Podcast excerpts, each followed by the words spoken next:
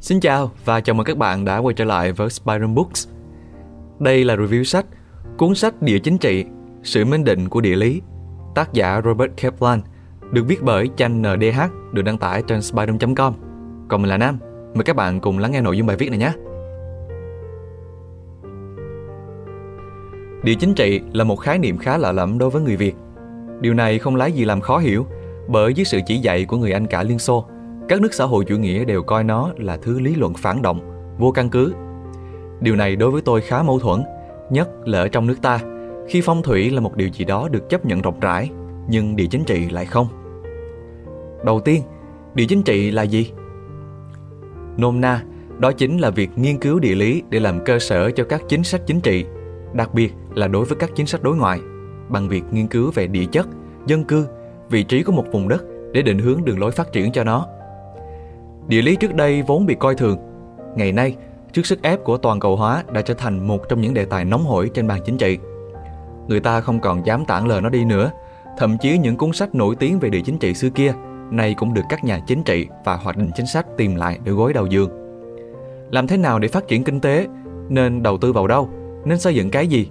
Tất cả đều có thể nhìn nhận và suy xét trên góc độ địa lý. Tác giả tập trung xoay quanh bốn nước gồm Mỹ, Trung Quốc, Nga và Ấn Độ. Tôi thầm nghĩ, vậy tại sao không phải là Canada? Một nước có diện tích lớn thứ hai thế giới thì tính chất địa lý của nó phải đặc biệt lắm chứ. Bởi thứ nhất, Canada nằm ở châu Mỹ, cách xa vùng Á Âu, lại nằm cạnh Mỹ, con đại bàng đang rất béo tốt. Khí hậu Canada quá khắc nghiệt và dân cư hết sức thưa thớt, chủ yếu sinh sống ở khu vực gần Mỹ, nhiều nơi gần như không có người sinh sống. Suy ra, Canada khó mà trở thành một mối đe dọa với Mỹ và sự thật là hai nước khá ôn hòa với nhau. Quay trở lại với nhóm bốn nước, họ có mối quan hệ chồng chéo lẫn nhau, vừa hợp tác vừa cạnh tranh. Nga Mỹ ganh đua nhau rõ ràng, nhưng Mỹ lại lệ thuộc Nga về khí đốt. Trung Quốc không thích Mỹ, nhưng không phải là bạn với Nga vì còn tranh chấp nhau ở các mảnh đất có chung đường biên giới. Điều này tương tự như Ấn Độ. Trung Quốc, Ấn Độ tranh chấp đất đai và sự ảnh hưởng của mình ở vùng Afghanistan – Thế giới ngày nay chính là vậy, vừa căng thẳng vừa mềm dẻo, kinh tế và chính trị đang xen lẫn nhau. Bước đi của mỗi quốc gia đều là vì lợi ích dân tộc của bản thân họ. Cuốn sách đã lý giải cho tôi thấy vô số các chính sách tưởng như ngớ ngẩn vô duyên của một quốc gia lại hóa ra hết sức hợp lý dưới con mắt của địa lý và lợi ích dân tộc. Sức mạnh của Trung Quốc nó đang lớn đến đâu và liệu Mỹ có kiểm soát được? Câu trả lời là đang rất lớn và đang rất khó để quản. Trong khi Mỹ còn đang bận biểu ở Trung Đông, làm công việc giảng hòa mà ai cũng thấy ghét, thì Trung Quốc bận làm giàu. Bản chất của Trung Quốc là một cường quốc lục địa. Từ xưa đến nay, vẫn còn tìm mọi cách để bành trướng lãnh thổ của mình. Thứ nhất là để đảm bảo an ninh, thứ hai là để thu lợi kinh tế. Ngày nay, thay vì xâm chiếm sát nhập, Trung Quốc biến các nước lân cận thành tay sai của mình bằng cách mở các khu kinh tế và mở rộng cộng đồng dân cư của mình trên đó. Việc này không chỉ xảy ra ở khu vực Đông Nam Á, mà gần như ở mọi vùng đất giáp ranh hoặc gần Trung Quốc. Hơn nữa, Trung Quốc còn nhận ra một nguồn lực còn ban sơ nhưng hứa hẹn, đó là biển. Biển chính là một vạn lý trường thành thứ hai của Trung Quốc. Biển giống như long mạch của một đất nước. Có biển là có đường để giao thương rộng ra Nam Châu, là có màn bảo vệ, là có cửa để chạy trốn cũng như chống lại quân thù. Xét về hai yếu tố biển và đất, chính Mỹ là nơi nhận được cả hai thứ Mỹ có lãnh thổ rộng, xung quanh đều có biển bao bọc. Điều này quyết định rất nhiều đến chính sách đối ngoại của Mỹ. Ví dụ như việc mở kênh đào Panama nối liền Đại Tây Dương với Ấn Độ Dương, rút ngắn đáng kể khoảng cách đi lại, làm Hoa Kỳ và châu Á xích lại gần nhau hơn. Cũng chính vì cảm giác cô lập, xa đồng loại mà Mỹ rất sợ bị đẩy xuống vị trí số 2. Nó sẽ luôn tìm mọi cách để duy trì chỗ đứng cao nhất này, bởi lẽ không thể ở cạnh nhau thì chỉ có thể sống hơn nhau mà thôi.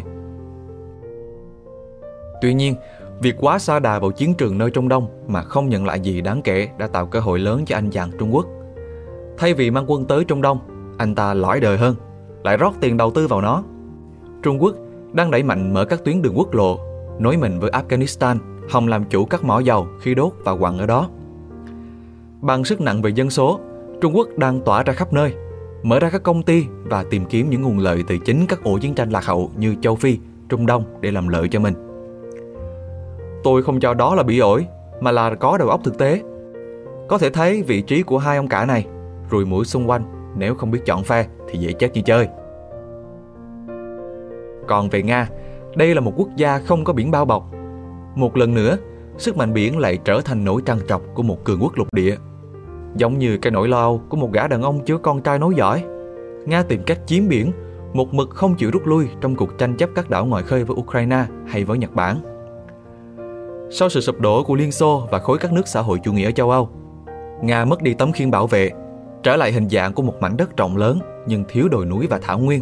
Muốn dựa vào dân số thì tỷ lệ sinh ngày càng giảm, sống trong nỗi lo thường trực tới các vùng đất láng giềng. Nghiệp quật chính ra là có thật. Địa lý đã trả đòn. Chính từ lúc đó, địa chính trị quay lại Nga với hoa và những tiếng vỗ tay tán thưởng. Nga cũng tìm tới Trung Đông, đặc biệt là Afghanistan, để tìm đường về với biển, mở rộng xuống vùng biển ấm Ấn Độ Dương. Còn cả Afghanistan bé nhỏ mà bao thần lao vào sâu xé, mỗi tội dai nhách nên đầu tư mãi chưa hoàn vốn. Afghanistan chính là cái lỗ để chui vào Trung Đông. Nắm được nó có nghĩa là giàu có và quyền lực. Với mối thâm thù dài đằng đẵng giữa Ấn Độ và Pakistan, kẻ nào nắm được gáy Afghanistan thì nằm trên cơ. Vị trí địa lý của Afghanistan làm cho nó trở thành trung tâm không chỉ theo nghĩa là một tuyến đường chủ yếu để xâm nhập vào Ấn Độ cho những kẻ khủng bố, mà còn là một cơ sở hậu cần chiến lược sống còn đối với Pakistan. Ấn Độ đối với người Việt mà nói không mấy gần gũi. Ngoài những bộ phim kéo dài ba thế hệ và những vụ án hiếp dâm kinh hoàng, chúng ta chẳng có hứng thú tìm hiểu nó. Nhưng thực ra, thay vì đi nhờ cậy sự giúp sức từ nước Mỹ xa xôi, tôi tự hỏi tại sao ta không đi làm thân với Ấn Độ? Đây cũng là một vùng đất đang lên, mà nói đúng thì nó luôn là cái nôi của văn minh loài người. Quê hương của Phật giáo và Hindu giáo giáp ranh với các nhà nước Hồi giáo cũng như có số dân theo đạo hồi đứng thứ ba thế giới. Ấn Độ đã phải rất khéo léo để duy trì tình trạng ổn định giữa các tôn giáo lớn trong nước. Công cuộc nhạy cảm này lại vướng phải những cản trở bên ngoài, khi nằm ngay sát cạnh nó là một nhà nước Hồi giáo cực đoan, Pakistan, vùng đất phía Tây Ấn Độ có địa hình núi non hiểm trở và một nền chính trị tàn bạo. Cùng đó, ranh giới giữa Afghanistan và Pakistan là vô cùng lỏng lẻo, gần như không được kiểm soát. Địa thế đồi núi trập trùng và sự vô pháp giống như lời mời chào tới các nhóm khủng bố. Bởi thế, Ấn Độ mất rất nhiều thời gian và tiền bạc nhằm kiểm soát khu vực này, đặc biệt là với Afghanistan, ngã ba giao lộ giữa thế giới Hồi giáo và Ấn Độ khiến vận mệnh nó thật ba chìm bảy nổi. Âu Phận Thúy Kiều, cái vốn tự có quá dồi dào, đâm ra ai cũng khao khát nuốt trọn cho bằng được. Còn chưa kể, vùng giáp ranh giữa Ấn Độ và Trung Quốc cũng không mấy yên ả. Nó tạo thành thế gọng kìm cho Ấn Độ, đẩy nó vào thế cảnh giác cao độ, liên tục chạy đua vũ trang, mở rộng phạm vi và sức mạnh trên biển. Chính sự cạnh tranh này cũng tạo nên lợi ích cho cả hai bên. Mà cũng đúng, ở đâu có Trung Quốc, ở đó ắt hẳn phải hái ra tiền. Tác giả đưa ra rất nhiều nhận định mà với vốn hiểu biết của bản thân, tôi cảm thấy nó rất chính xác. Nó tự tựa việc xem bói, mà không phải cho một cá nhân, mà lại cho đất nước hay một khu vực. Nó làm tôi reo lên, hay thậm chí là nổi da gà ngay từ những dòng đầu tiên.